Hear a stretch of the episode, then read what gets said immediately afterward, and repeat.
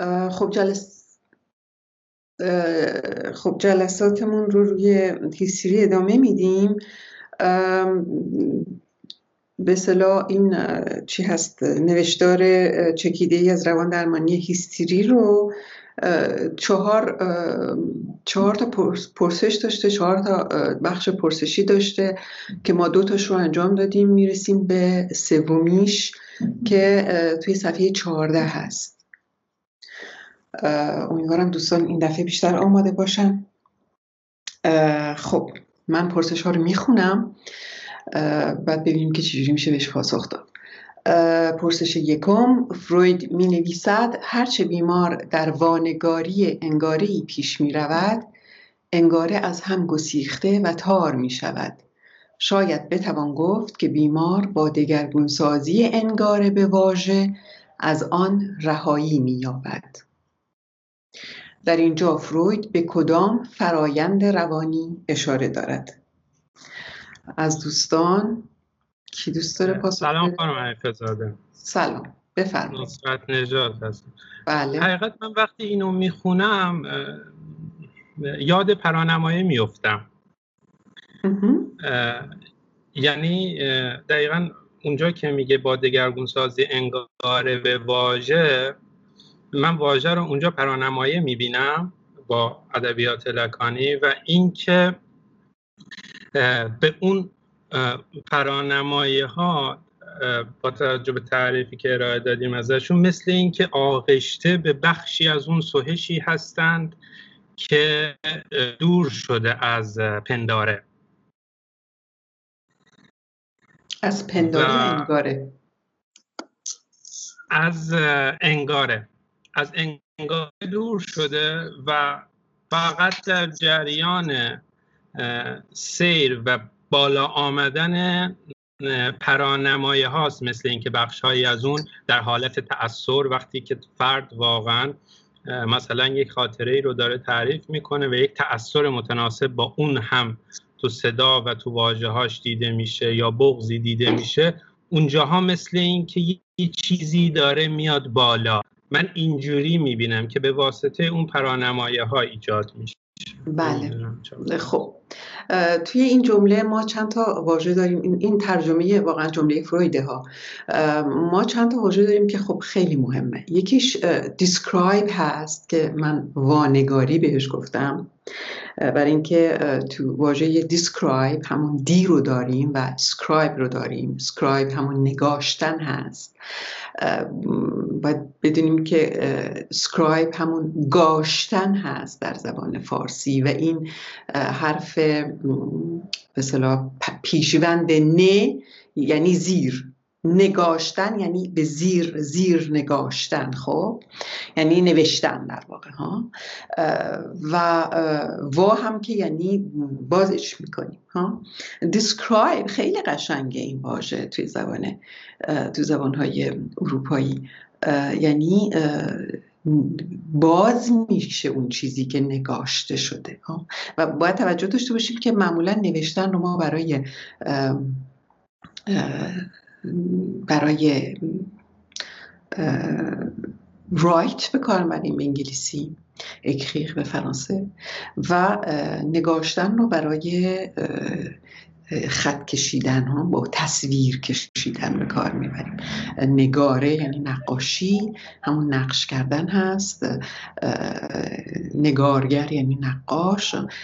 بنابراین وانگاری یعنی که شما یک تصویری رو، یک نگاره ای رو اینو بازش می‌کنید. حالا جالبه ادامه جمله. هرچه بیمار در وانگاری انگاره ای، میدونیم که انگاره هم با نگاره یک ارتباطی داره، یعنی انگارش یعنی یک تصویر ذهنی. انگاره یعنی دقیقا تفاوتش با پنداره در این هست که پنداره یک کانسپت، یک ایده ایده ذهنی هست، ولی انگاره یک تصویر ذهنی هست. هرچه بیمار در وانگاری انگاره ای پیش می رود، انگاره از هم گسیخته و تار می شود. چی چیش از هم گسیخته میشه؟ چرا ما اینجا وانگاری داریم و گسیختگی داریم؟ به این دلیل که درست برعکس اون چیزی که شما الان گفتین آقای نصرت نژاد، انگاره‌های ذهنی بسیار بسیار دام‌هایی هستن برای سوهش. انگاره‌های ذهنی سوهشمندند، دام‌هایی هستند که سوهش رو در خودش زندانی میکنه. انگاره سوهش رو خودش زندانی میکنه و زمانی که انگاره به واژه ریخته میشه، یک طرف سوهش وارهانیده میشه، همون وارهانش، ابری اکشن همینه، همین پدیده است. سوهش ازش جدا میشه از انگاره و به واژه در میاد انگاره. یعنی ما از یک سو درست میگید پرانمایه میسازیم، ولی در روند ساخت پرانمایه این با وارهانش سوهش ها هم سر کار داریم. خیلی جالبه، از هم انگاره از هم گسیخته و تار می شود دیگه. چرا تار میشه؟ چرا فراموش میشه؟ چون سوهشش رو ازش میگیریم. بنابراین در این روند دگرگونی انگاری که با سوهش همراه هست به واژه، ما در واقع با یک پدیده سوهش زدایی و بنابراین فراموشی سر کار داریم.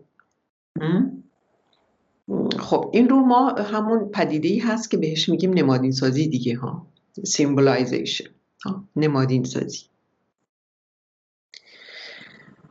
بریم سوال پرسش بعدی. خانم سوال میتونم بپرسم؟ بفرمایید. ممنونم. اینکه حالا من هنوز برای خودم به شخص یکم کلمات خیلی ملموس نیست برام کلماتی که شما اینجا گذاشتین. بعد برای واژه سوهش شما افکت، بله، در کنارش فیلینگ هم نوشتین. این برای من ملموس یکیه. دقیقاً افکتی که فروید به کار میبره در زبان آلمانی به معنای فیلینگه.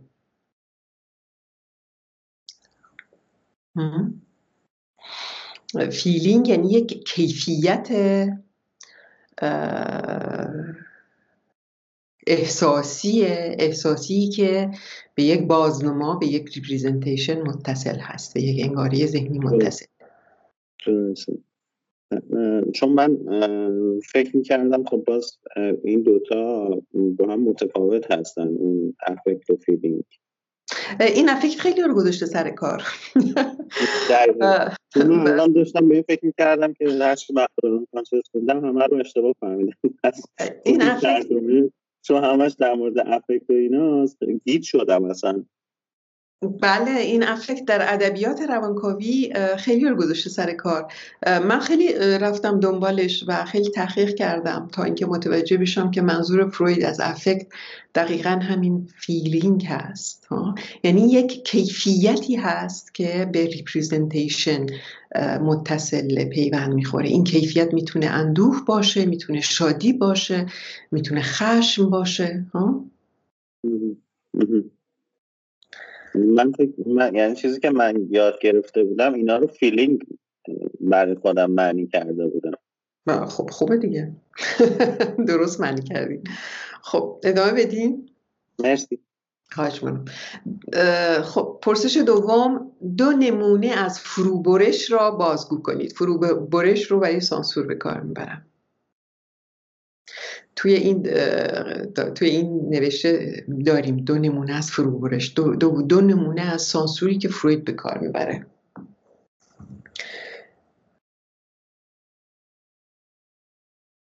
خب نیست خبری. یکی که قضیه اون دو تا برادر.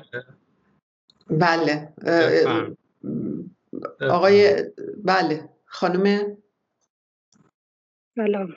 سلام خانم دکتر، من خانم غلامی ام.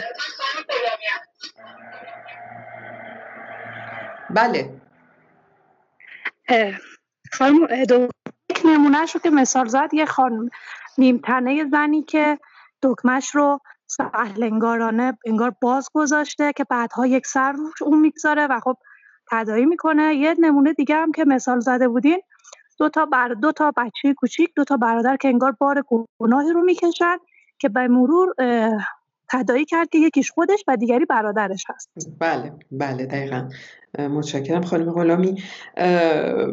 خب ببینین، بله دو نمونه از فروبرش رو داریم. خب فروبرش رو سانسور لکان میگه، میگه سانسورهایی که مثالهایی که میاره از سانسور از فروبرش فروید توی کاراش واقعا بهش میگه شبیه این سانسور روسیه. به خاطر همینه که میدونید شما زمان اون اوایل زمان استالین مثلا شما روزنامه‌های روسی رو اگه میخوندین اینا حتی زحمت اینو نمیدادن که نشون بدن که سانسور کردن، یعنی اصلا با ظرافت سانسور نمیکردن، یه میگرفتن میبریدن یه تیکه رو، مثلا شما میدونستین که یه تیکه از کلا اون مقاله‌ای که چاپ شده اصلا نیست، اصلا هم نگران نبودن که کسی متوجه بشه یا نشه. بعد بعد لکان میگه که یه سری از فروبرش های ناخودآگاهی که ما توی این خواب ها میبینیم دقیقا همین جوریه، یعنی توی خواب ها اون فروبرش ها شبیه فروبرش های روسی میمونه، یه تیکه نیست، مثلا نیست سر زنه مثلا نیست. اینم جالب بود. خب پرسش خب پرسش بعدی. سه، در کجای روند رواندرمانی دیگر نمیتوان رواندرمانی را نگره پردازی کرد؟ چرا؟ اینو قبلا هم جوابشو دادیم، باز دوستان اگر بتونن پاسخ بدن ممنون میشم.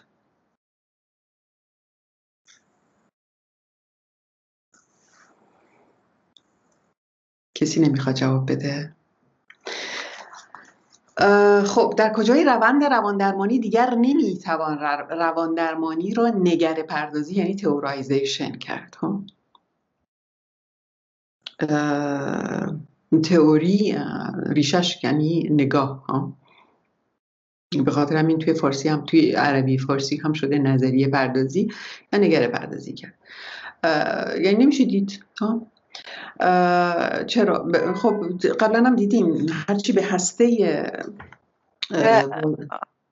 بله ببخشید. سلام سلام خانم صفایی بفرمایید. بله خانم صفایی،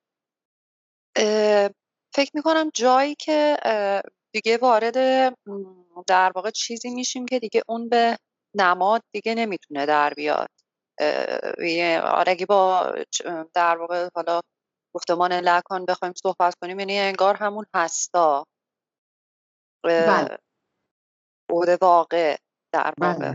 بله بله دقیقا، هرچی به واپس رانده اون هسته واپس رانده که از جنس وازد، وازده هست، از جنس فورکلوز هست، در نهایت نزدیک میشیم دیگه ما نمیتونیم، یعنی به هستا نزدیک میشیم و به لغل به ریل نزدیک میشیم و برای دوستانی که تازه اومدن هستا رو ما برای امر واقع بکار میبریم، خب دیگه نمیتونیم در واقع به زبان بیاریم.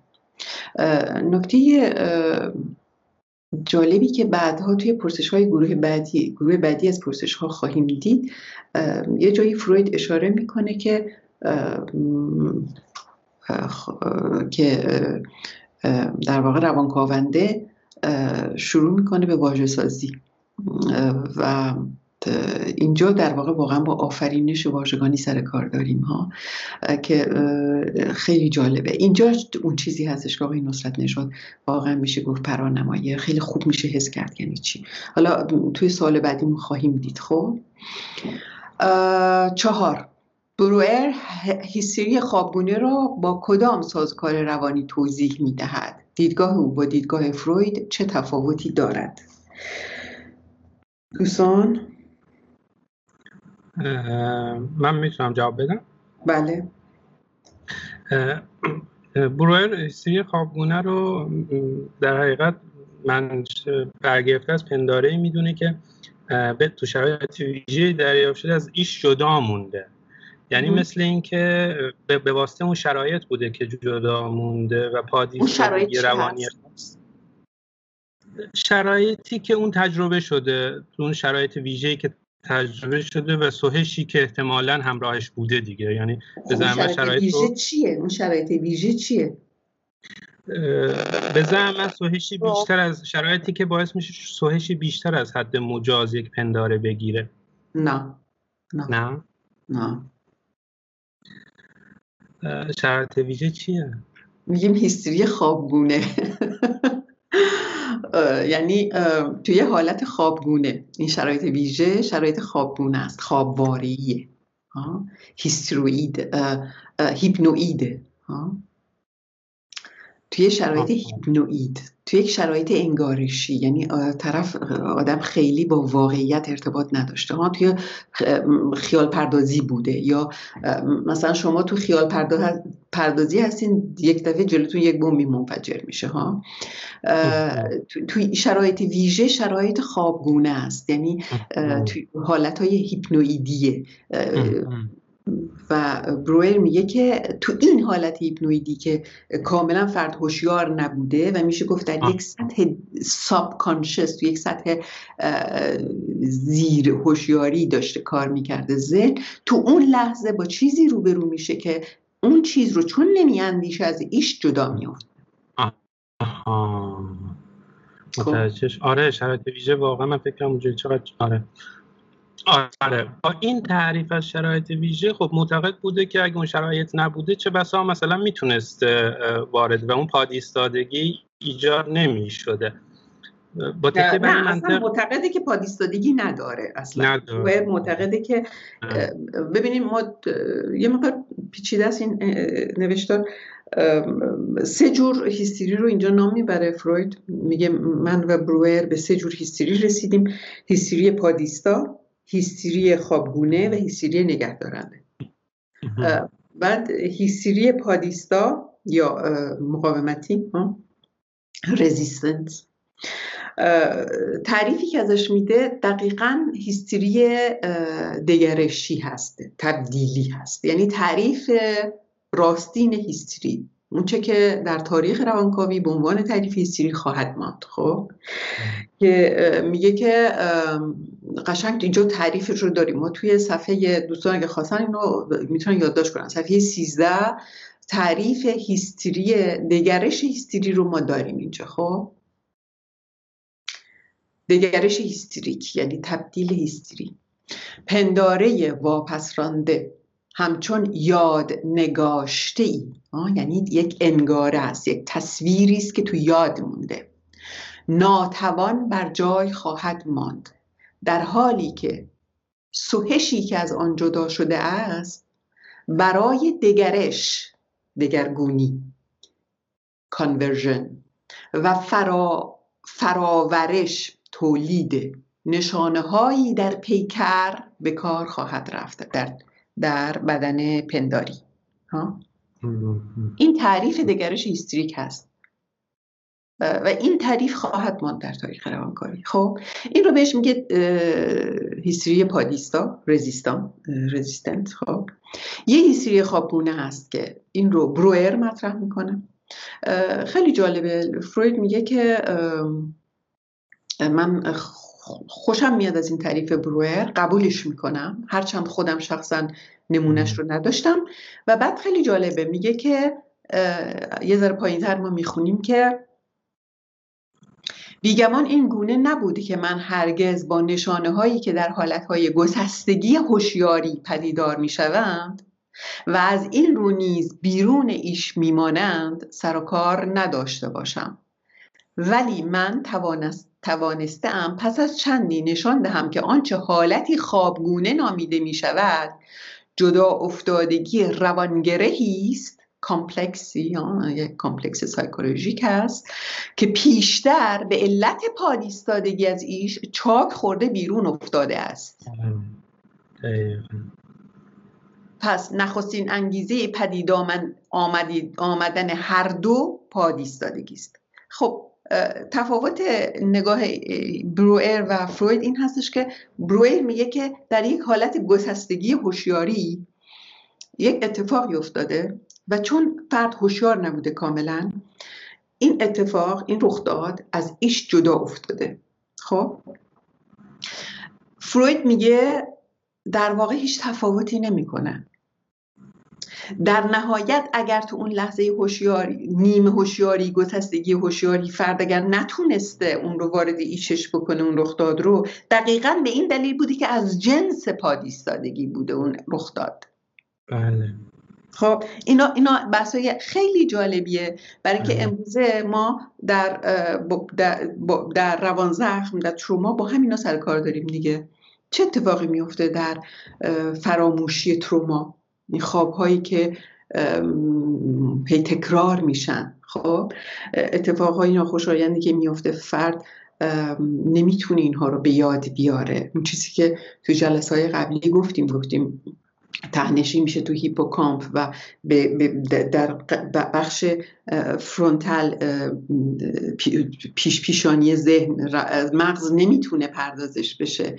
خب اگه دقت کنیم میبینیم دقیقاً اون چیزی است که بروئر داره میگه، یعنی یک اتفاقی افتاده ولی وارد روان نشده، پردازش زبانی نشده و کنار افتاده کنار افتاده در شکل انگاره‌ای که سوهشمند هست، مونده و بیرون از اون زنجیره در واقع پرانمایه هاست و به همین دلیل به شکل نشانه های هیستریک بعد برمیگرده.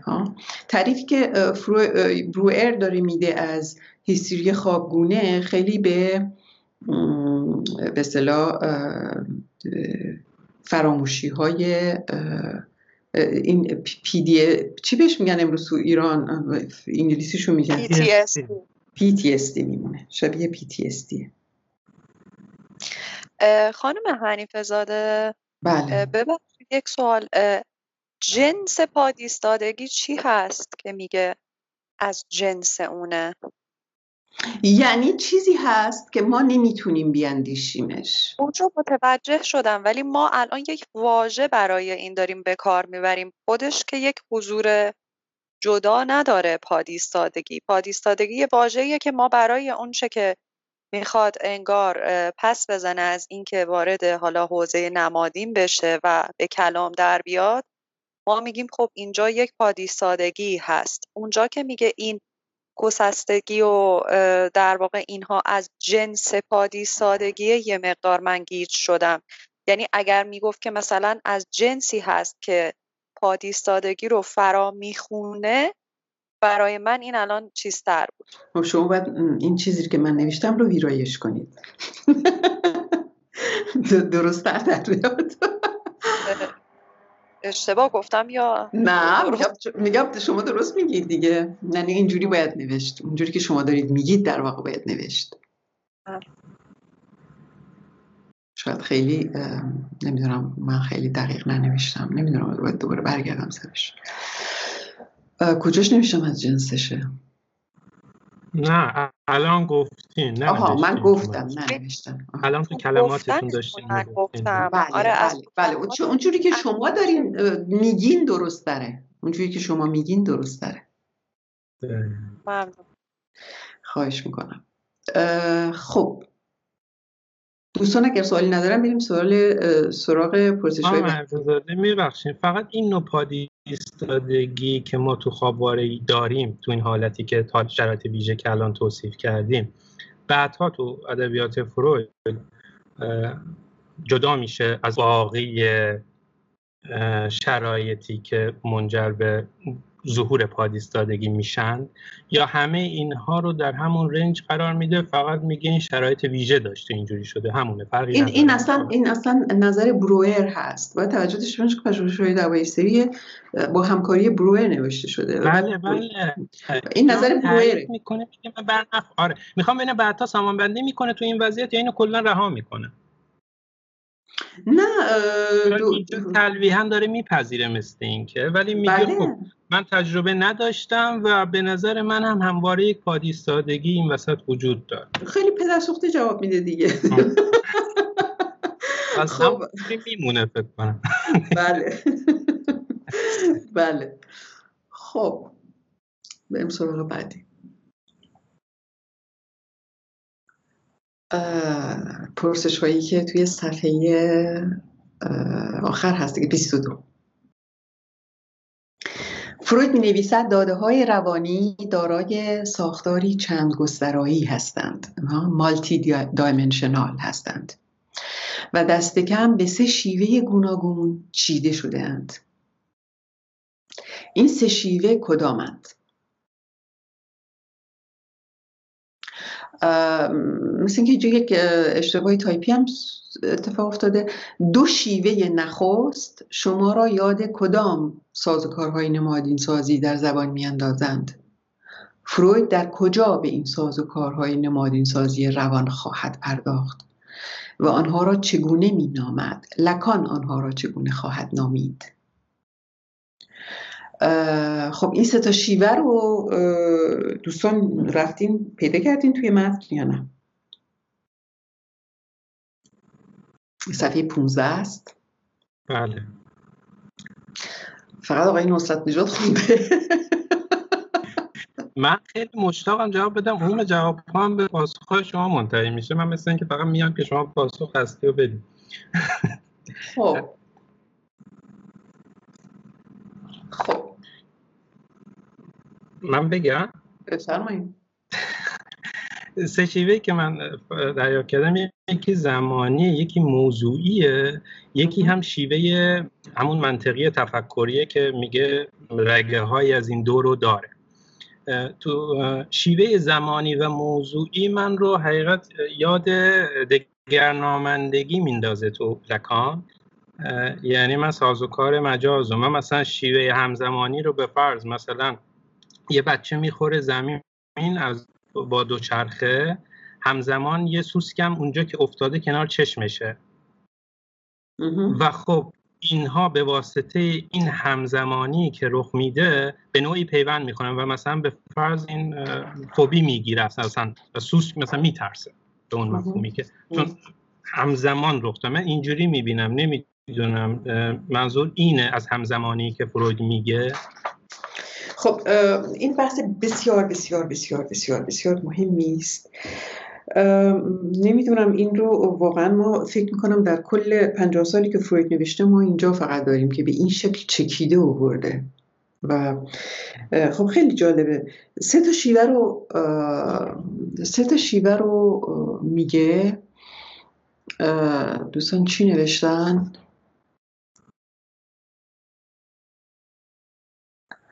خب سه تا شیوه رو مطرح میکنه. دوستان خجالت نکشید حرفاتون رو بپرسید اگر میخواید حرف بزنید، مسئله نیست.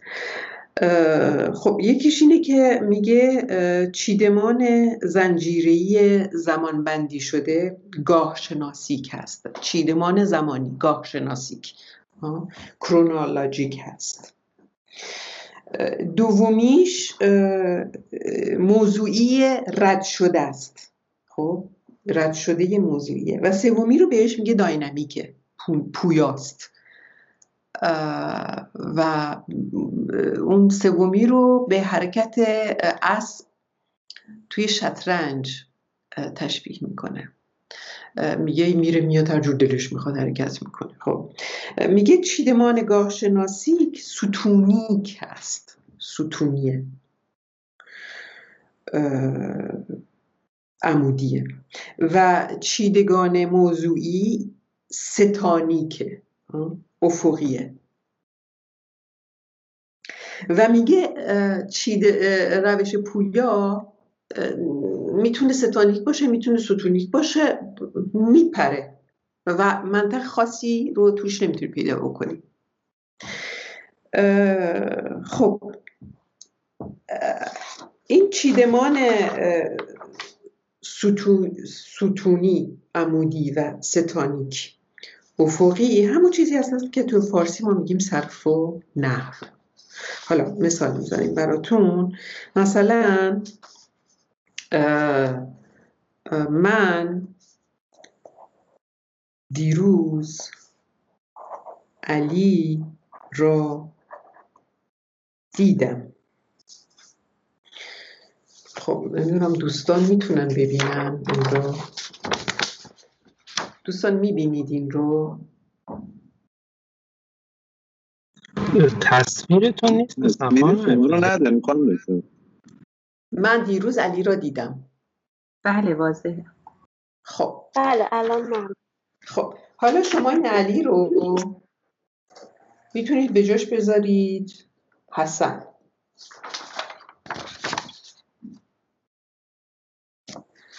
من دیروز حسن را دیدم. حسن میتونه بیاد جای علی قرار بگیره. خب اینو ما بهش میگیم ستونی، حرکت ستونیه. خب این رو بهش میگیم جابجایی. یعنی حسن میاد جای علی رو میگیره. خب میتونیم به جای دیدم بذاریم اه... چی بذاریم به جای دیدم؟ علی رو زدم. خب به جای دیدن میتونیم بگیم زدم. من دیروز علی را دیدم، من دیروز حسن را زدم، من دیروز علی را زدم، من دیروز حسن را دیدم، هرچی. به هر حال یک حرکتی هستش که میبینیم که از پایین میاد بالا. خب و این رو بهش میگیم جایگزینی. اون چیزی هستش که فروید بهش میگه دپلاسمان، دیپلیسمنت. خب حالا من با رنگ قرمز اینو نشوندم. اینجا پس یک حرکت اینطوری از پایین به بالا داریم، ولی میتونیم یه حرکتی هم داشته باشیم. خودکار قرمز من درست کار نمیکنه. دیرو علی. خب یه من دیروز علی را دیدم. هر کدوم از اینها میشینن کنار هم دیگه. خب ما میتونیم این رو جای به جا کنیم. میتونیم بگیم دیروز دیروز من علی را دیدم. جای دیروز رو مثلا تغییر بدیم. مثال خیلی ابتدایی دارم میزنم ما. خب خب این رو بهش میگیم همنشینی، ستونیکه. ستانیک، ستونیک. جایگزینی، همنشینی. خب این همون چیزی هستش که توی زبانشناسی بهش میگیم دو تا عکس، دو تا محوره. عکس عمودی ستونی رو بهش میگیم عکس پارادیگماتیک. این رو بهش میگیم پارادیگماتیک. این رو بهش میگیم سنتکسیک، سنتگماتیک. خب اگر زبان خونده باشین، توی صرف ما با جایگزینی سر کار داریم، توی نحو با سنتگماتیک، با با محور سنتگماتیک کار داریم. خب با راستای همنشینی سر کار داریم. خب خب اون چیدمانی که فروید داره میگه چیدمان گاه شناسیک هست، یهش میگه چیدمان گاه شناسیک هست، همون چیدمان جایگزینی است، عمودی ستونیکه. اون چیدمانی که بهش میگه موضوعی رد شده است، ستانیک است، افقیه، سنتگماتیکه. خب نکته جالب اون چیزی هستش که بهش میگه حرکت پویا.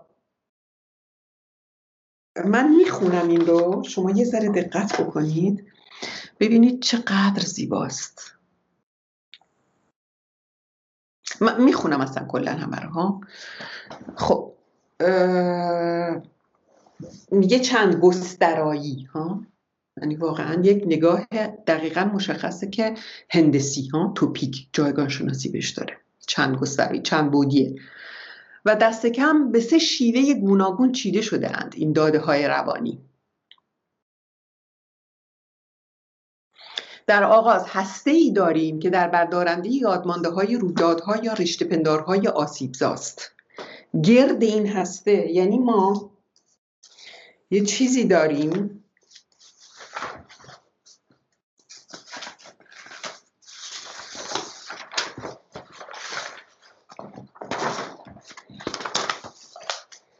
خب در واقع ما یک هسته داریم یک هسته داریم بعد یک حرکت از تو هسته میره به طرف بالا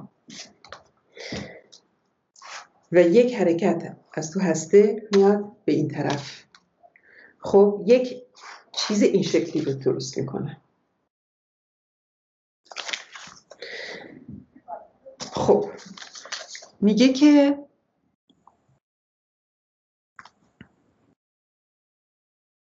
در آغاز هسته‌ای داریم که در, برا... در بردارنده یادمانده‌های رویدادها یا رشته‌پندارهای آسیب‌زاست. گرد این هسته یادمانده‌های بیشمار دیگری را می‌یابیم که در واکاوی تراورزیده می‌شوند. working through هست تراورزش ها. تفاوتش حالا توی سوال‌ها هم اومده، تفاوتش با اندیشیدن این هستش که یک جور اندیشه ناخودآگاه هست، یعنی جابجایی و کل این اتفاقی که توی جابجایی‌ها و ترکیب‌هایی که توی داده های ذهنی انجام میشه رو بهش میگیم تراورزش. خب میابیم که در واکاوی تراورزیده میشوند و همان گونه که گفتیم به سه گونه چیده شدند. نخست چیدمان زنجیره‌ای زمانبندی شده ای را در درون چینه های موضوعی جدا از هم میابیم. در نمونه آنا او موضوع ناشنوایی با هفت شناس ویژگی یافته و در زیر هر شناس ده ها تا صدها یاده در چینه های موضوعی زمانبندی شده گردآوری شده بودند.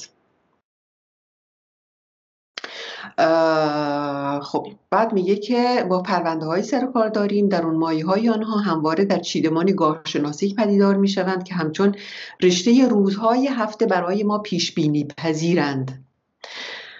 این پرونده ها کار واکاوی را دشوارتر میسازند چرا که به هنگام بازگشت یادمانده ها سرآغاز زمانی رویدادها را وارونه میکنند. بعد توی گروه دوم گروه بندی یادمانده های همانندی را که مانند پرونده مدارک در درون زنجیره های رد شده اند به چینه های موضوعی مانند کردم. لایه لایه در گرد هسته آسیبزا چیده شده اند به این شکل. یافتن اینکه چه چیزی چنین لایه بندی را سامان می دهد و چه کمیت کاهش یابنده یا افزایش یابنده این چیده ها را چیدمان را پدید می‌آورند دشوار نیست. در اون مایه هر لایه دارای یک اندازه از پادیستگی است، یعنی هرچی به, به،, به هسته نزدیک میشیم پادیستگی بیشتره و همینطوری دورش به این شکل هست چیده شده. خب و بعد در مورد نوع سوم گونه سومی از چیدمان نیز داریم که از آن دو تای دیگر مهمتر است ولی به سختی میتوان آن را به شیوه نمادین بازنمایی کرد. آنچه در ذهن دارم نه چیدمانی گاه شناسی است و نه موضوعی بلکه چیدمانی است بر پایه درون مایه اندیشه، زنجیره‌ای که با رشته‌ای منطقی به هسته میرسد و همواره گرایش به پیمودن راهی نایک راست و پرپیچ و خم دارد. این چیدمان به وارون دو چیدمان ریخت شناسی که دیگر مورفولوژیک است، پویاست، ریخت نداره، پویاست و از منطق اندیشه پیروی میکنه و مستقیم ما رو میبره به هسته. این دو با خطی پیوسته کمانی یا راست در نموداری چند گسترایی بازنمایی می شوند ولی زنجیره منطقی خطی کژمژ را می پیماید و از رویه به لایه های ژرفتر رفته باز می گردد ولی به هر رو با گذر از ایستگاه های میانی راه از پیرامین پیرامون به درون و به هسته کانونی می رسد. راهی است که پویش زیگزاگ اسب در بازی شطرنج به به با پویش زیگزاگ اسب در بازی شطرنج همانندی دارد.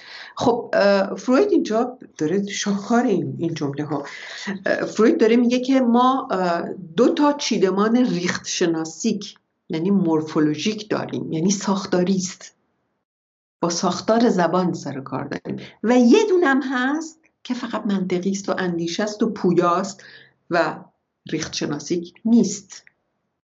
این یعنی چی؟ اینا, اینا رو چجوری بهش میرسه؟ تو کار کردن با خود بیمارهاش بهش میرسه. متوجه میشه که بعضی داده ها اینطوری جایگزین هم دیگه میشن و معمولا زمانیه و بعضی داده ها به اصطلاح در رشته ای با هم هستن و بعد وقتی که طرف میخواد فکر کنه و یه نتیجه برسه از اندیشه پویا استفاده میکنه که اصلا از این منطق ریخت شناسی و ساختاری پیروی نمیکنه. خب ما این رو به یاد داشته باشیم. این نشون دهنده این هستش که از یک سو فروید نگریشی ساختاری داره، یعنی داره میگه که وقتی که مراجع ما داره حرف میزنه در بند ساختار زبان هست، ولی از یکی داره میگه یه چیزی هم توش هست که در بند ساختار زبان, زبان نیست و اون خود اندیشه است. اون چیزی که لکان بهش میگه زیرنهاد، سوژه، که پویاست و در بند ساختار زبان نیست و اون هست که ما رو به هستی میرسونه. خانم هنوز یه سوالی بود. بفرمایید. تمام شکل شکلی که ما توضیح دادیم، صدای منو بد داریم؟ بله، صداتون خشخش داره، صدا خاطر میکروفون، ولی چاره‌ای نیست برای اینکه وقتی بازش میکنین به هر حال صدا میده. اشکالی نداره. هستش. آها خیلی بهتر شد. خب آره، هدفونم رو بعد برمی داشتم. این سه در واقع حالا ساختاری که ما گفتیم اون هسته، ولی یکیه دیگه در همشون. بله بله هسته بله. یکی هست در همش. مرسی، ممنون. خوش. خب پی اس کیه اینجا؟ همون پانتئاست. خب همش داره میگه چقدر جالبه چقدر جالبه. خب آره خیلی جالبه. من هرزه ببخشید یه سوال دیگه. بفرمایید. چه که میگین از جنس اندیشه است، این الان یعنی چی؟ یعنی یه کسی هست که داره میاندیشه و فراساختاری میاندیشه. آخه یه جا توی بحث میگفتیم که فروید این در واقع نوشته این اندیشه فریبنده رو که انگار یک چیزی از بیرون هستش که اینها رو همه رو در کنار هم گذاشته و قراره بده یه همچین چیزی رو انگار ما، حداقل برداشت من اینه که فروید میگه نیست همچین چیزی. ببینید خیلی جالبه، برای اینکه دقیقاً تو همین نوشتار فروید میگه که این نیست، ولی اینو نمیگه، داره میگه که ما تصور نکنیم که آدمکی هست که توی آدم مقاومت میکنه، آدمکی هستش که سر ما میخواد کلاه بذاره، آدمکی هستش. خب اینا رو رد میکنه. خب یعنی نگاه روانشن، اینکه ما فکر کنیم که توی ما یک آدمک هایی هستن که هر کدوم دارن ساز خودشونو میزنن، اینو رد میکنه. خب و این خیلی مهمه که اینو داره رد میکنه. قبلا هم بهش پرداختیم، برای اینکه این نگاه که آره ما یک نهادی هست، یک نفس اماری، یک نفس نمیدونم مطمئن است و یک فلان و این با اینا با هم دیگه درگیرن و هر کدوم ساز خودشونو میگه، این اینو فروید رد میکنه. خب و خیلی جالبه که اینو رد میکنه، از همین الان داره رد میکنه. بعد کسایی که میگن ما طرفدار فروید هستیم، با بعد از هزار و نهصد و بیست، یعنی بعد از اومدن جایگان دوم، توپیک دوم، دقیقا همینا دوباره میارن و میچسبوننش به فروید. خب فروید از اول اینو داره رد میکنه، ولی در عین حال داره میگه که من متوجه یک اندیشه پویا هستم. این اندیشه پویا رو میگه اندیشه، اصلا اسم روش نمیذاره، نمیگه آدمک هست، یک چیزی هستش که اینتلیجنس خاصی داره، هوش خاصی داره، هیچی بهش نمیگه، فقط میگه پویاست. خب هیچ جوری هیچ اسمی روش نمیذاره، فقط میگه ما یک اندیشه پویا داریم که داره درگیر در بند ساختار ستانیک و ستانیک و ستونیک نیستش. خب در بند ساختار گرامری که ما داریم توی زبان نیستش، در بند جابجایی و فشردگی صرفاً نیستش. و من فکر میکنم این خیلی نکته مهمیه. چرا؟ برای اینکه خیلی فکر میکنن که روانکاوی تداعی آزاد این هستش که مراجع بیاد شروع کنه هی هم فراخوانی پنداره ها، خب یعنی خودشو رها کنه همینجوری هی هرچی میاد به هم بچسبونه و بگه. خب اینطوری اگر باشه که میشیم سایکوتیکه. کی هستش که اونجا وقتی یه چیزی رو اینطوری میچسبونه میگه یه نقطه میذاره؟ پویاست، اون زیرنهاد هست که نقطه میذاره آخر یک جمله و آخر یک گفتمان. یعنی یک چیز رو شروع میکنه میگه این این این، بعد میگه آها اینجا اون حرکت عصبی رو داریم، پس این به این ربط داره، اون به این ربط داره، این به این ربط داره، پس من به این نتیجه میرسم. میبینیم که یک اندیشه پویایی هستش که فقط درگیر این همفراخوانی، اسوسییشن نیست. ها باز، یعنی انگار که باز هستش، نمیتونیم خیلی توی یه همون ساختار بیاریمش دیگه، یا مثلا توی همون زبان بیاریمش. بله دقیقا از دست ما خارج دیگه. مثلا میشه گفت از جنس هستا، از جنس اون هست. بله، همون موقعی هست که در هسته ساختار روان وجود داره و می آفرینه دیگه. و تصور کنید مثل این چی بهش میگن تو استرولوژی، تو استرونومی بهش میگن، تو ستاره شناسی، این چیزای خونوارد خونوارد چی میشه؟ حفره سیاه بهش میگن توی ستاره شناسی، سیاه چاله، سیاه چاله.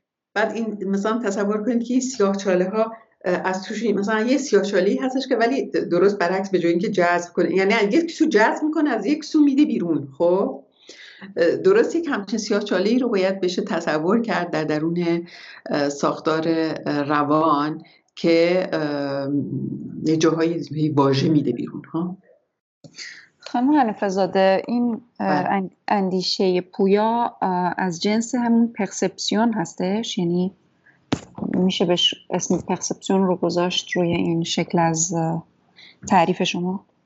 پرسپسیون یعنی یعنی چی؟ منظور دریافت، یه جور اندیشه به شکل همون دریافت خاص. اندیشه پویا، پرسپسیون،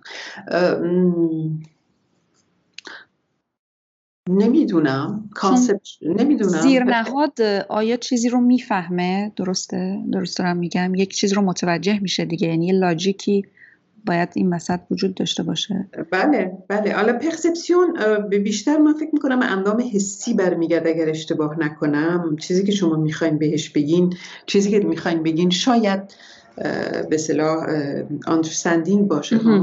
بله بله بله بله، فهم.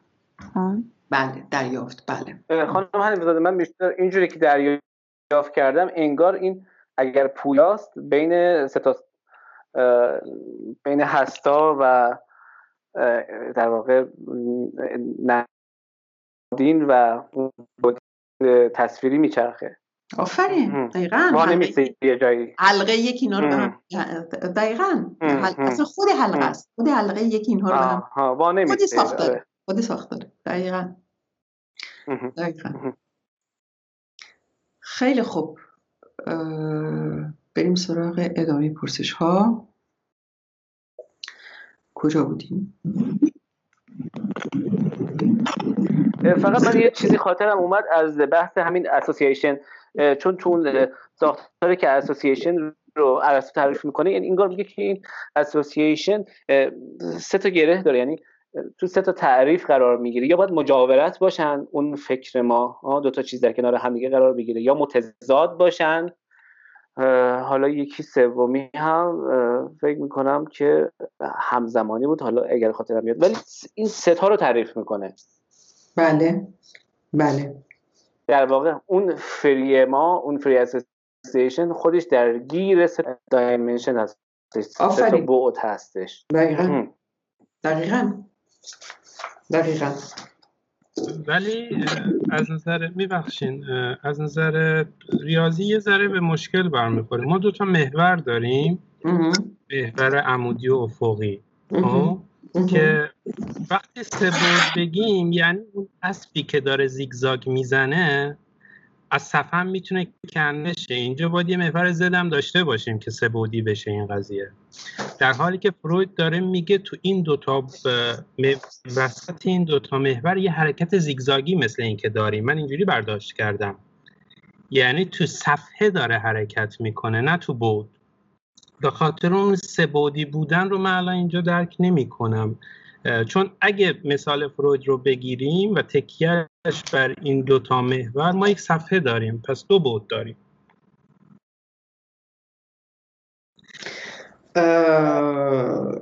خب یعنی داریم میره همچه چیزی میگه ها؟ یعنی اون سومی که میگه که اون, اون اندیشه اون اندیشه داره در صفحه اینو داریم اینو داریم میگیم اینو داریم میگیم من تصویر شما رو خیلی وقت نمیدونم چرا ندارم و نمیدونم. خب خیلی بده که اینجوری که الان نمیبینی دوباره قطع شین دوباره واسین تصویر رو ببرید. بله یک بار اگه قطع کنن تماسشون رو دوباره بسرن دارن تصویر. بله من همش این اندیشه دارم خب آقای نصرت نژاد ببینین من حالا اینو بعداً میفرستم براتون. خب شما توی یه گروهی هستش اونجا چیز میکنید الان میبینم الان میبینم شما اینو میگین دیگه درسته؟ بله بله آفرین بله. خب همین رو بکنید سه بعدی نمیتونید یه ذره فکر کنید که چجوری میشه سه بعدیش کرد. ریاضی خانم حفیظ‌زاده امکان پذیر نیست برای اینکه سه بعدی بشه ما به یه محور زد نیاز داریم. حالا اینجا دو تا محور ایکس ایگرگ داریم. بله. به واسطه بله. اون اون زیگزاگی که شما ترک کردین یه تابع در حقیقت در بله. محور در صفحه دو بعدی اون درسته؟ بله این تابع آیا نمیتونه این تابع آیا نمیتونه بر اساس یک اندیشه و منطقی تابع باشه؟ بله آی... بله. خب خب اون بله. اندیشه رو چه چ... یعنی چه چیزی دیترمینیت میکنه اون اندیشه رو؟ ارت... ارتباطی که بین ایکس و ایگرگ رخ میده تو اون نمودار. دقیقاً این ارتباط دقیقاً داره فروید میگه این ارتباط یک ارتباط اندیشوی و منطقی است. بله. از پیش تعیین نشده. بلکه بر بر هوش استوار هست. دقیقاً. و این ارتباط نکته من اینجاست. این ارتباط داره در فضای دو بعدی رخ میده. بله. خب ارتباطی دو بعدیه، سه بعدی نیست. بله. همه بحثم اینجا بله. ما ثبوت نه در هر حال اون سوژه ناگزیر در چرخه زبان حرکت کنه یعنی در دستگاه زبان داره حرکت این اون محدودیت هست که مانع میشه ما بعد سوم داشته باشیم. ببینید در درون چارچوب زبان داره حرکت میکنه ولی در در, در درونش با هوش حرکت میکنه یعنی کاملا از پیش نوشته شده نیست. ما بله. در این حالی که ساختارمنده در این حال یک ساختارمندیه که توش یک پویایی وجود داره. بله. خب این نگاه این نگاه فرویده این نگاه فرویده ما الان خب دوستمون یک دفعه زد به لکان با اون قضیه سه بعد. خب چجوری میشه از فروید رفت به لکان نمیدونم بعدش فکر کرد. اگه اگه فقط به نظر من میبخش از ریاضی من فقط از ریاضی دارم میگم یک روش میتونه وجود داشته باشه اینکه اون حرکت زیگزاگ در این محور خب که به واسطه اون اندیشه داره رخ میده اندیشه انقدر بتونه تاثیر بذاره که ایگرگ یک جایی زد بشه با ایکس بسازه که میشه حرکت در بعدی دیگر یک جایی ایکس زد بشه با ایگرگ بسازه یعنی اون کارتزین ما اون دو بعدی ما فقط اینجوری در اون در حالت ما دو بعد داریم ما ولی فرقش اینه که یک بعد داریم که یه بعد غیاب داره همواره مثل این. آفرین دقیقاً دقیقاً دقیقا. خیلی خوبه اینو اگر بتونیم نمودارشو بکشین و برامون یه توضیحاتی بدین که ما اضافه کنیم به یه سری جالب میشه ها. خب این اندیشه انگار یه چیزیه که انگار هست ولی نیست. همین چیزی هم که ما داریم یه بعد سوم میگیم که فرضیه انگار انگار یه چیزیه که حتی اسمش هم فقط اندیشه است هیچی براش یعنی تعریف نشده. بله ما حدس میزنیم فقط حدس میزنیم که هست. و داشتم حالا من قبلا یه مقاله از سیزک داشتم میخوندم یاد مفهوم لاملا افتاده بودم مثل یه چیزی که انگار هست ولی نیست اصلا. بله بله به هر حال سوژه همیشه لکان میگه سوپوزه هست سیگنیفاید هست یعنی به ما اشاره داره که من هستم ولی ما ما نمیدونیم چیه ها فقط میتونیم حدس بزنیم که یعنی از تأثیری که به وجود میاره میفهمیم که هست آه. از معنایی که تولید میکنه میتونیم حدس بزنیم که هست.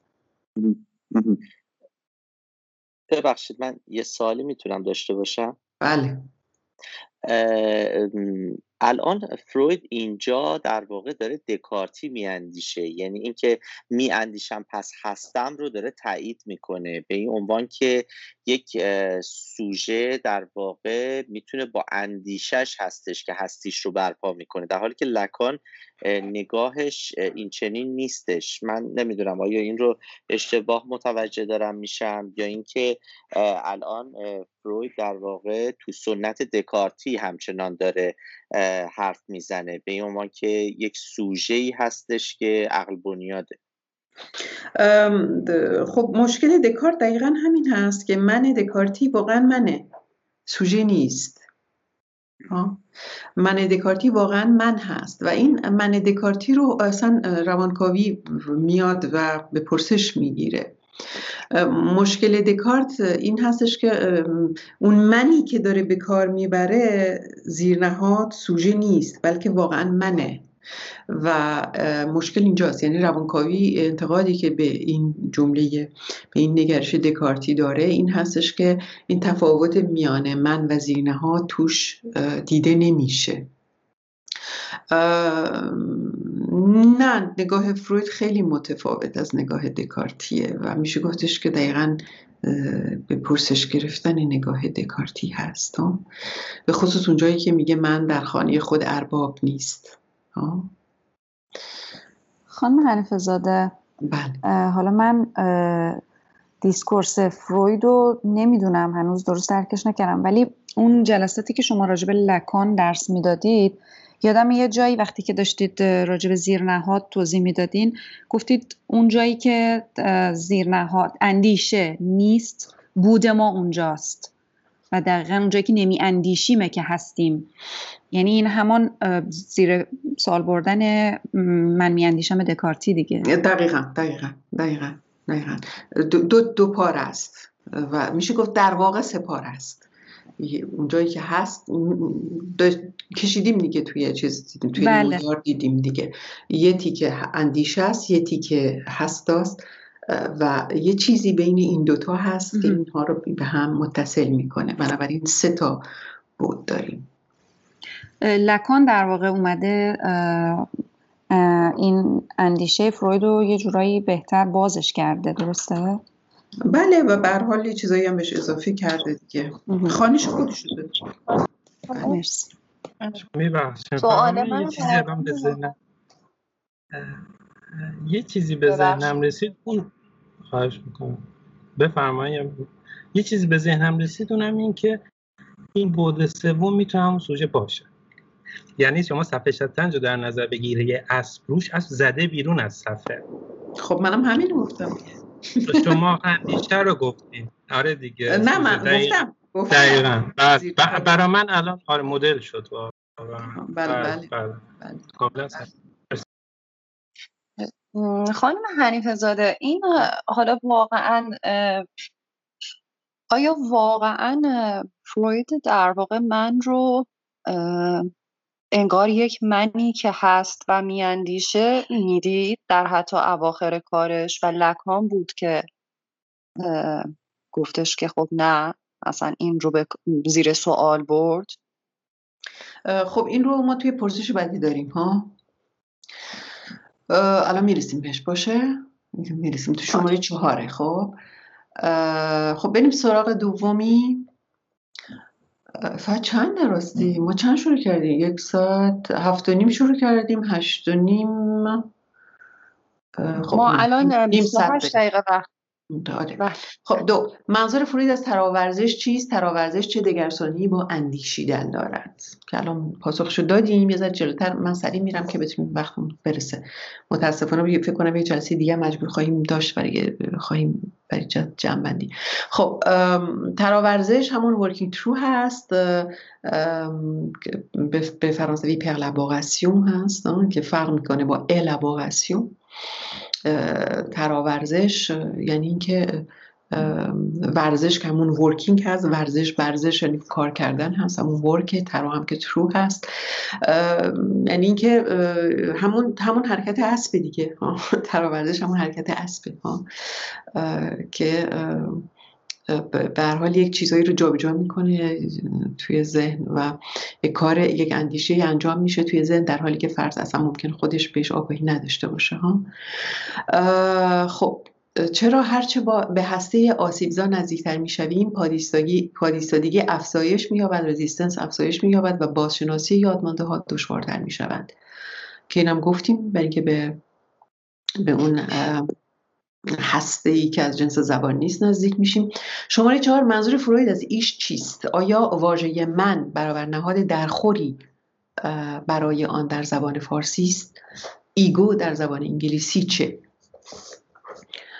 دوستان میخوان پاسخ بدن یا من بگم؟ خب ببینین، ایش در زبان فروید خیلی روشن نیست قضیهش. خب یعنی ایش رو هم برای کلی روان به کار میبره و هم برای من به کار میبره. جدا کردن من از زیرنهاد، از سوژه، این رو لکان انجام میده، به این دلیل که میخواد که اون بخش سویه پنداری روان رو از سویه اندیشویش جدا بکنه. پس ایش در زبان فروید یک جایی به خود اندیشه، به اون روانی که میاندیشد داره اشاره داره و یک جاهایی به پندار اشاره داره، به اون من پنداری اشاره داره، یعنی به انگاری، به تصویری که آدمی روان از خودش داره.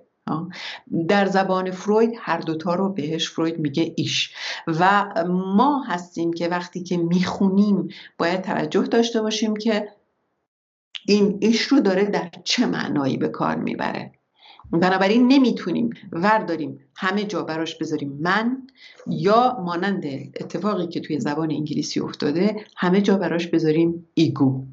زمانی که همه جا برای ایش میذاریم ایگو، متاسفانه این تفاوت رو میپوشونیم و این با خودش خانش واقعا نادرستی از فروید به ما میده و بعد نمیتونیم از توش بیایم بیرون، از این خانش نادرست. آیا پاسخ پرسشتون رو دادم من خانم صفایی؟ ببینید یعنی من فکر میکنم که خود فروید هم در واقع همطور که پیش رفت این براش مشخ... یه کمی بازتر شد، درسته؟ یعنی اول واقعا یه کمچین چیزی قائل بود که ایش همون من، و جلوتر که رفت حالا این دوتا جدا، یا از همون اول از ابتدا بود این.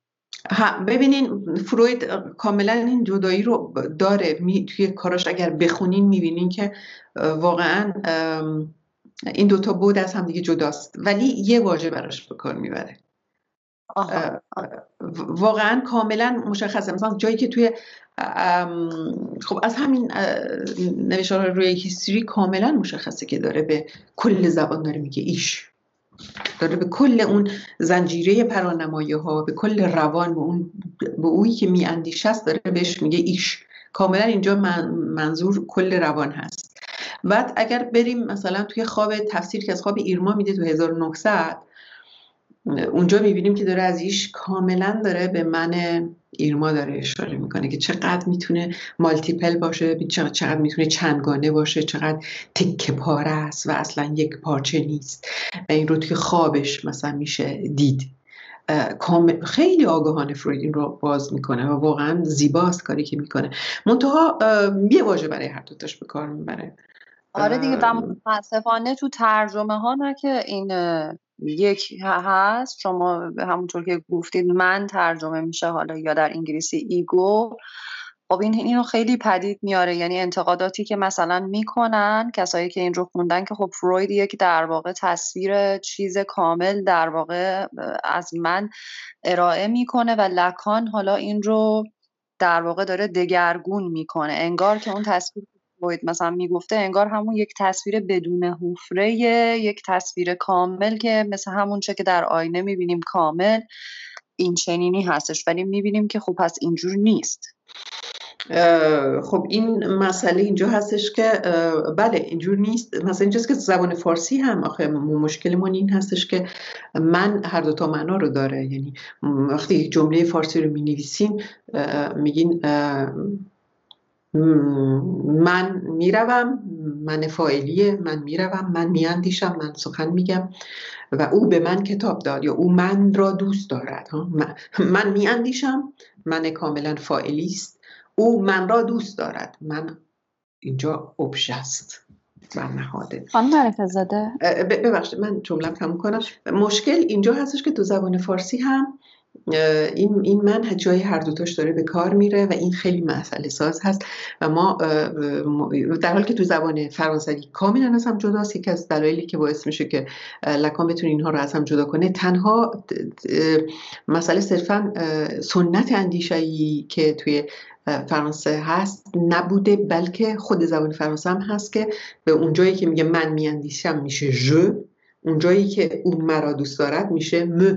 ژ و م دوتا چیزه، دوتا واژه متفاوت هستن و بنابراین کاملا از هم دیگه جدا میشن و این باعث میشه که ما بتونیم من رو چون برنهاد از من رو چون سوژه‌ای که میاندیشد جدا بکنیم از هم دیگه، ولی توی زبان فارسی این نیست و این مشکل سازه. بله مرسی. بله خانم آرامش. بله شما دیگه صحبت منو گفتید، من خواستم به همین ژ و موا اشاره کنم که شما گفتید. خیلی عالی. بله بله متشکرم. خیلی خوب دیگه. ببخشید تو آلمانی نداریم مشابه ژ و موا رو، همش ایشه، یعنی نه میش هست، یعنی مفعول مثل اینکه میش هست تو حالت مفعولی چرا جدا میشه، میشه میش ایش میش. در زبان آلمانی که حتی سه تا هست، یعنی میر، میش و ایش. بله داریم، ولی خب تو زبان فروید ایش به به معنی هر دو تاش داره به کار میره. خب حالا ما حالا با چی میگن رشد اندیشه، بالندگی اندیشه میتونیم بگیم که بالاخره میتونیم یه کاری بکنیم که اینا رو از هم جدا بکنیم و براشون واژه بسازیم و توی زبان فارسی هم واردش بکنیم و به سیر اندیشه جهانی بپیوندیم. خب کی داره میخنده؟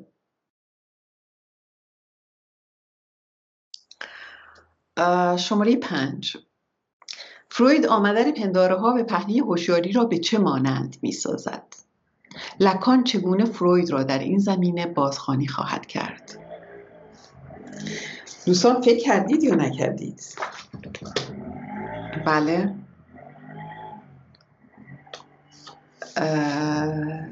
دوستان فکر کردید؟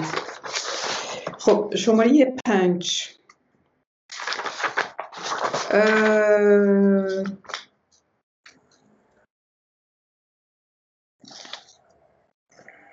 خب میریم صفحه هفده است. توی پانوشت پاینوشت صفحه هفده من اشاره کردم بهش، اگر با دقت خوانده باشید. خب اینجا میگه که پاینوشت شماره یک، فروید در اینجا از واژه دفیله به فرانسوی رو به کار میبره. خب یعنی تو خود اون نوشتار آلمانی واژه دفیله رو به کار میبره به فرانسوی، واژه‌ای که برای گفتن سان رفتن بر سکوی مد به کار میرود.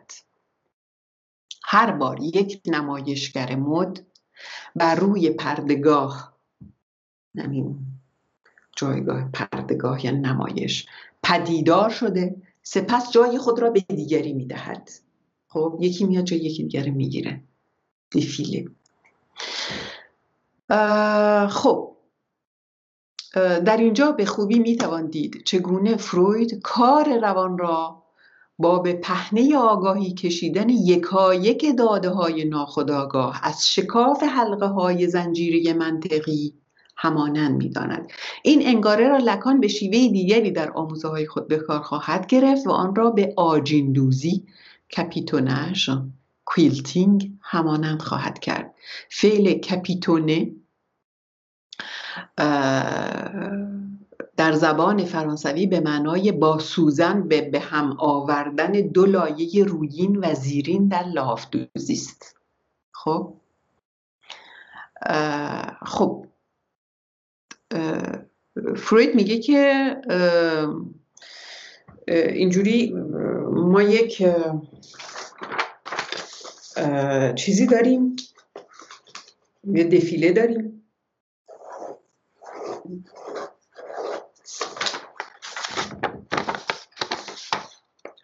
نمیدونم میبینید یا نه، دیده میشه این حلقه ها؟ بله بله. خب بعد بعد درست مثل این که درست مثل این میمونه که در واقع شما این این اینجا رو طرف صحنه بگیرید. خب مثلا اینجا رو توی پردگاه بگیرید شما.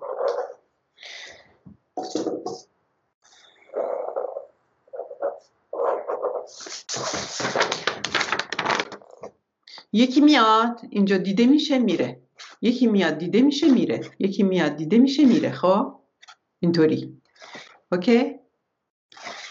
خب این رو دارم دیگه بهتون یه چیزی یاد میدم که اصلا هیچ کس بهتون نگفته. این رو لکام خیلی خوبه. این رو از من نخواهید توضیح بدم بیشتر، فقط دارم بهتون یک اشاره میکنم که بعدا یادتون بمون اگر خواستین. این رو لکان بهش میگه اس یک. خب میاد اینجا میره. خب خب بعد نکته جالب اینجا هستش که هر دفعه که یک وقتی میگیم دقت بکنین ها، پرانمایی دال نیستا. این اس یک، این پرانمایی که میاد اینجا یک واژه نیست بلکه پرانمایی است و این زیر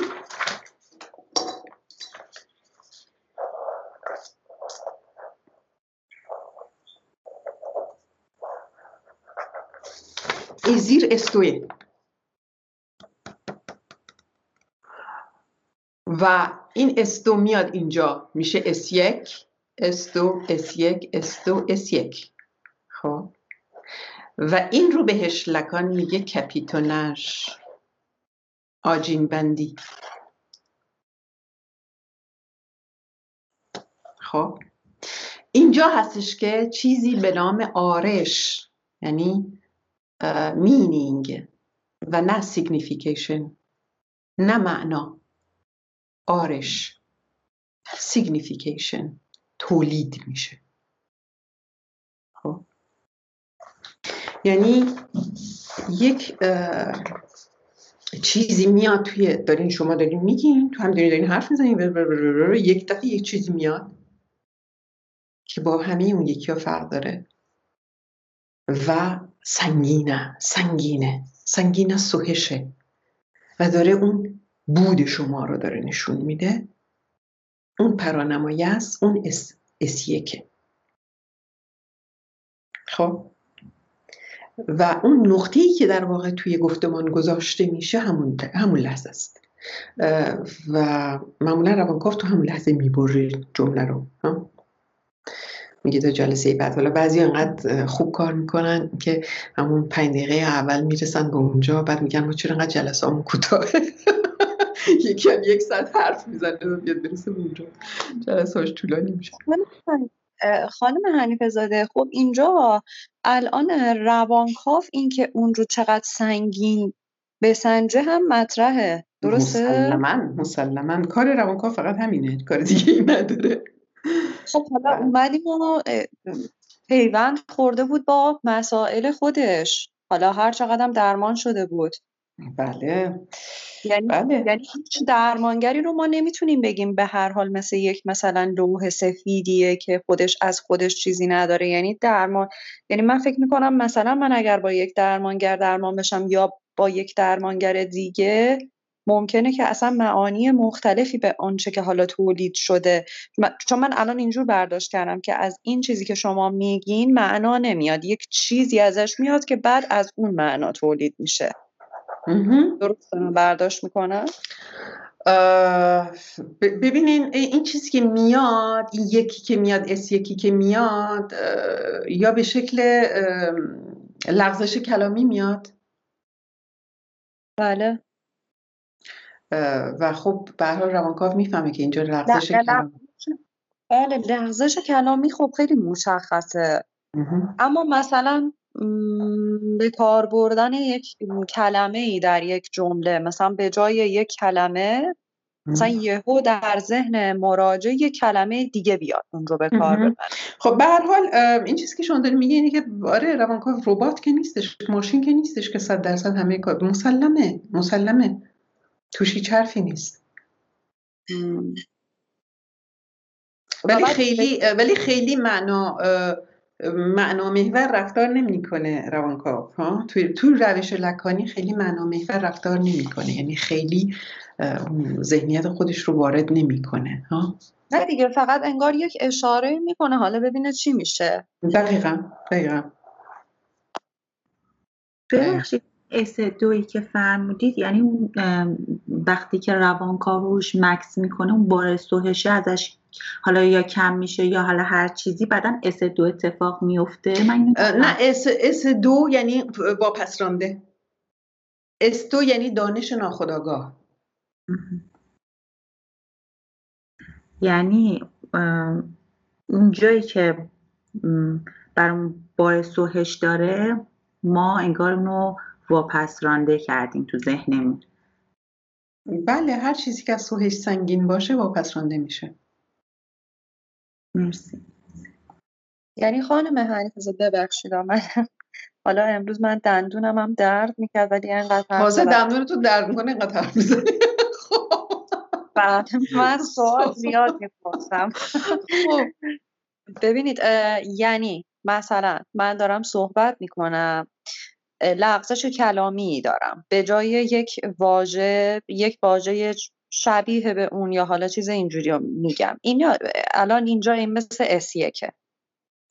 درمانگر مکس میکنه درمانگر مکس میکنه و میگه که حتی اونو تکرار میکنه و بعد من شروع میکنم حرف زدن، مثلا میگم آره فلان اینا به یه چیزایی رو ربط میدم. این اینجا میشه اس دو. نه نه نه اس دو اون بود شماست، استون بود شماست، خود اون سوهشه که به زبان سخن در میاد. مثلا ممکنه که اضطراب بگیرم یهو، مثلا اشاره کنه درمانگر و من یک اضطرابی بگیرم. ام. ام. مثلا مثالش مثالی که فروید به کار میبره دیگه خیلی معروف شده دیگه، فامیلیونر، فامیلیونر، فامی ای میلیونر. خب یکی سوشه حرف میزنه میگه فلان کسک منو چون یک فامیلیونر ازم پذیرایی کرد. آه. خب خیلی این حرف توش نهفته است دیگه. استو کل اون حرفی هستش که پشت این نهفته است. وقتی داره حرف میزنه یه دفعه یه نوواژه ساخته میشه، فامیلیونر میشه، این فامیلیونر میشه اس یک. خب و خیلی چیزها رو نشون میده که اون پشت چه چیزهایی نهفته است. یعنی که من دوست دارم میلیونر باشم مثلا، ها، و چون میلیونر هستم خیلی فامیلیه، فامیلیه یعنی دوستانه، هم به منم بی منم هست، با من رفتار بشه، ها، خودی به حساب بیام به خاطر اینکه میلیونر هستم. خب کلی سوهش به این وصله دیگه، افکت به این وصله و بعد این به شکل یک اس, اس یک میزنه بیرون، به شکل فامیلیونر میزنه بیرون. همینه که پس این چرخشه، اون میاد یک بار سوهشین میاد، دوباره حالا یه واژه میاد تو اس یک.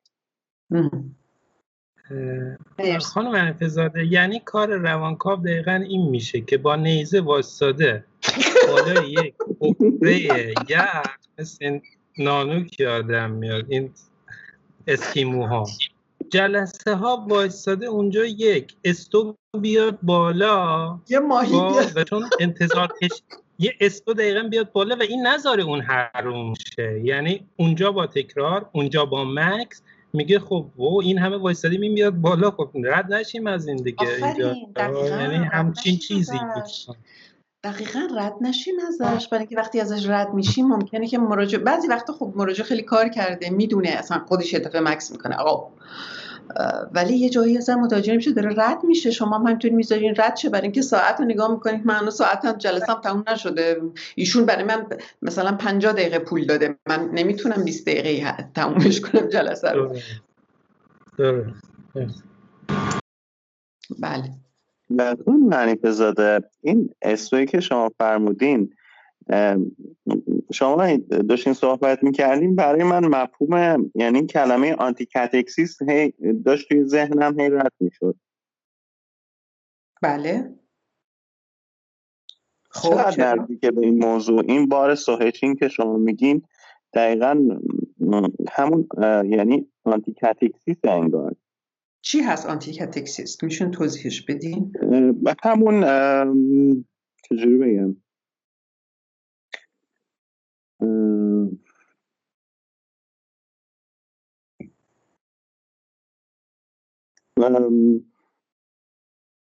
همون جایی که باعث میشه که یعنی یه جایی مفهوم آنتی کاتکسیس یه چیزی هستش که باعث میشه که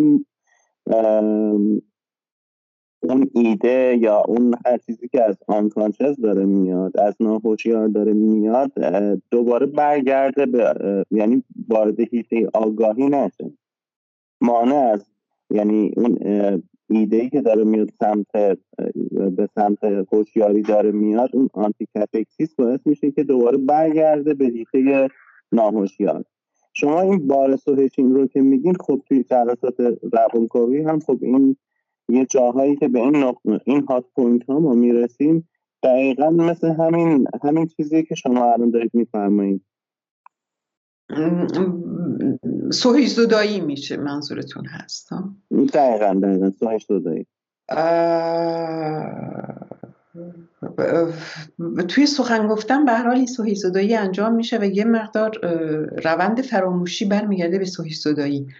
البته آنتی کاتکسیس فکر میکنم تو ادبیات روانکاوی یک بار معنای منفی داره ها، یعنی اصلا یعنی رانتابی نکردن هست، اونجایی که باید چیزی رانتابی بشه رانتابی نمیشه.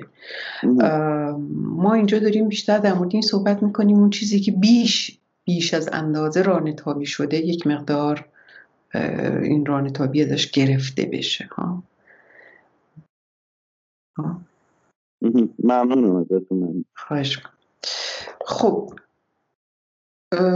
دوستان موندن هست سالا چهارده چهارده آها پنج شیش هفت. خب ادامه بدیم تمامش کنیم.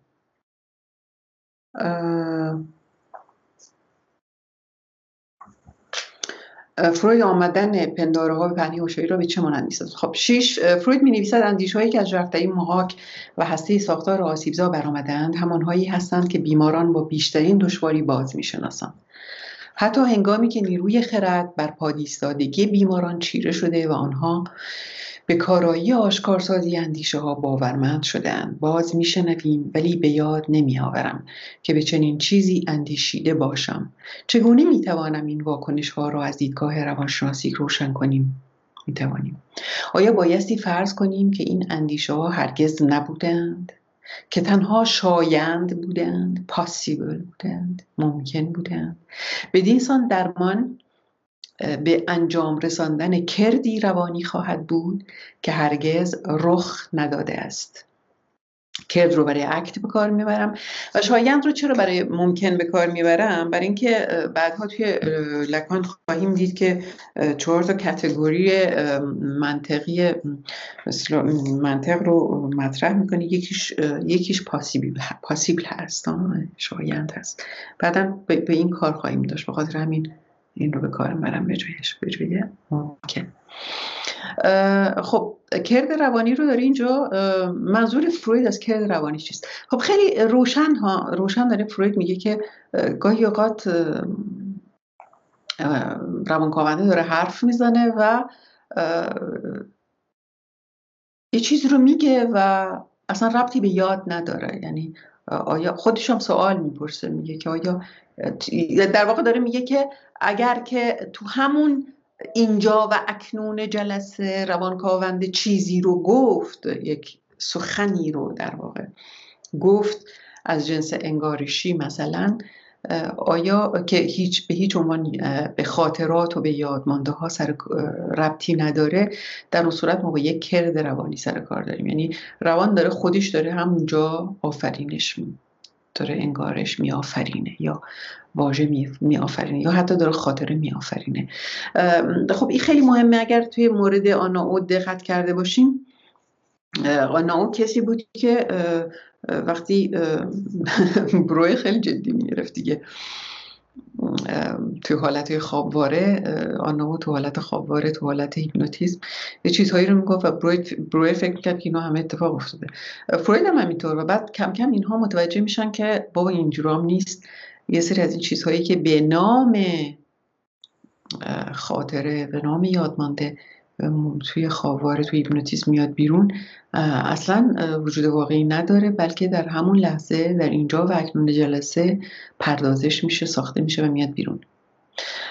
این از این جهت برای ما خیلی مهمه امروز که بدونیم که خیلی ها هستن که میگن ما رفتیم تو هیپنوز و تو هیپنوز یادمون افتاد که فلان اتفاق برامون افتاده.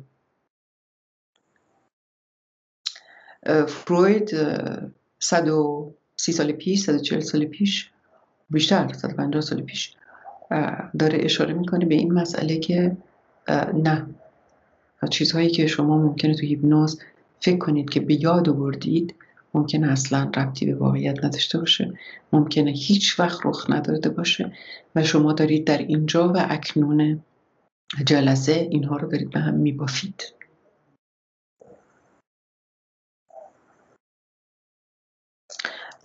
خب این خیلی مهمه.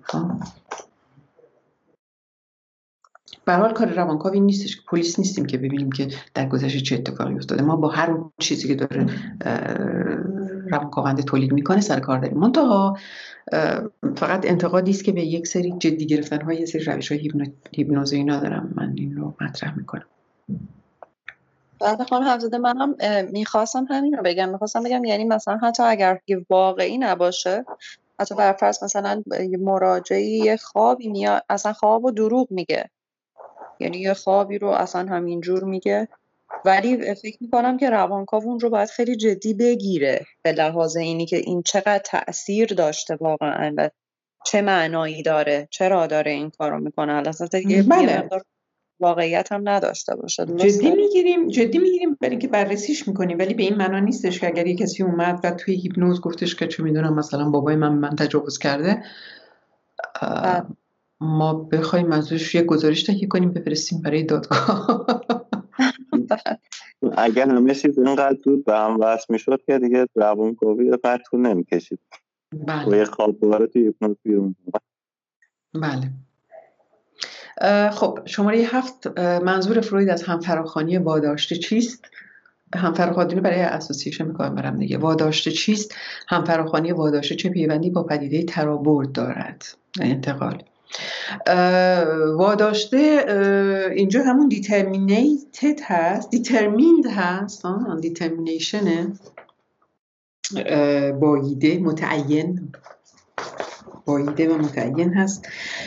خب یعنی که به هر حال همفراخوانی واداشته هست، یعنی یک ساختاری میاد، یعنی اینطور نیستش که درسته که ما یک اندیشه پویا داریم که میاد دخالت میکنه، ولی در عین حال در درون یک ساختار داره این همفراخوانی انجام میشه و بالاخره خود واژه همفراخوانی نشون میده که همدیگر رو فرا میخونن ها، به توی زنجیره ها اینها همدیگر رو انگارا همدیگر رو فرا میخونن و بنابراین در چون در درون یک ساختار هست یک مقدار واداشته است. پیوندش با پدیده ترابرد، البته واژه ترابرد انتقال رو لکان در سه شکل ترابرد پنداری، نمادین و هستا بررسی خواهد کرد. اون چیزی که در زبان فروید ما برای ترابرد به کار میره ترابرد پنداری هست، یعنی جا به جایی، مثلا گذاشتن چهره روانکاو به جای مثلا چهره مادر، پدر، نزدیکان، مراقبین یا هر کس دیگه. خب اینم باز میبینیم که از یک منطق به هر حال اسوسیاتیف، از یک منطق همفراخوانی پیروی میکنه. خب ما این تموم کردیم این, این رو این نوشتار رو. ما یک جلسه دیگه میگذاریم برای یک مقدار جمع جور کردن بحث هیستری، برای یک جمع‌بندی روی روی هیستری، و بعد میریم سراغ، مثل این که آقای جوزانی ارائه بعدی رو خواهند داشت روی آرایشگذاری رویا، تفسیر خواب. خانم حنیفه‌زاده ببخشید، این مورد بالینی الیزابت فون ار و آنا آر رو ما کلا اینجا کار صحبتی راجبش نمی کنیم توی همین مطالعه. خب من خواستم امروز آنا آر رو بخونیم، فرصت نشد. حالا نمیدونم اگه بخوایم جلسه دیگه آنا آر رو بخونیم و بعد بریم سراغ بعد، شاید بشه دو جلسه، نمیدونم نظر دوستان چیه، یا شما میخواین که دو جلسه بشه یا یک جلسه بشه، هر جور دوست دارین. اگر دوست داشته باشین میتونیم توی یک جلسه بذاریم آنا آر و الیزابت رو هم نگاه بکنیم و بعد جمع بندی بکنیم. خب این ده جلسه هم طول بکشه اوکیه، فقط هر چی کرمتونه دیگه، جلسات بیشتر باشه بهتر. خودتون تصمیم. خب ما اگر اجازه بدین، چون نظرها موافق و مخالف هست، من یک چیز میذارم دیگه، یک پرس چیز میذارم، یه چی بهش میگن، نظرخواهی میذارم توی گروه ها، یک نظرخواهی میذارم توی گروه که ببینیم که اگر تعداد کسانی که دوست دارن که اینا هم خونده بشه، ببینیم دو جلسهش میکنیم یا یه جلسهش خواهیم دید. خب خیلی خوب، پس تا جلسه آینده. بله خوب، هیچی خدافظی میخوایم بکنیم. من یه سوال کوچیک داشتم. بفرمایید. ببینید چون صحبتش رو در رابطه با اون قسمتی که حالا میگیم نقطه انگار میگذاره روانکاو، من حالا الان یکم به شکل بالینی اگر بخوایم نگاه کنیم، چون من میدونم که مثلا درمانگرهایی که حالا با گرایش لکان کار میکنن مثلا دارن تایم های متغیر، یعنی مثلا واقعا بعد بیست دقیقه ممکنه که اصلا بگن که خب جلسه تموم شد، چون اون نقطه نقطه مهمیه و اون مراجعه رو به فکر فرو ببره. اما میخوام ببینم این رو برای ساختارهای متفاوت این رو هم در نظر میگیرن دیگه، برای مثلا شما برای مثلا یک شخصی که بوردرلاین هست اگر همچین کاری بکنین، بله بله بله منحرم ممکنه بشه. بله نه، من مراجعه‌ای دارم که همیشه بیشتر از پنجاه دقیقه باشون کار میکنم، گاهی اوقات بیشتر از یک ساعت طول میکشه باشون، چون واقعا نمیتونن جمع جور بکنن و کسایی هستن که زودتر تمام میشه. بعد مسئله، خب مسئله فرهنگی هم هست، مسئله حساسیت افرادم هست. با ایرانیا بعضی وقتا اگر طرف واقعا خیلی به روانکاوی آشنایی نداشته باشه و نخواد با این مسئله کنار بیاد، شاید یه مقدار طولانی تر بکنیم جلسه رو، اینجوری کارش بکنیم. خواهش میکنم. خیلی خب، پس تا جلسه بعدی، خدا نگهدار.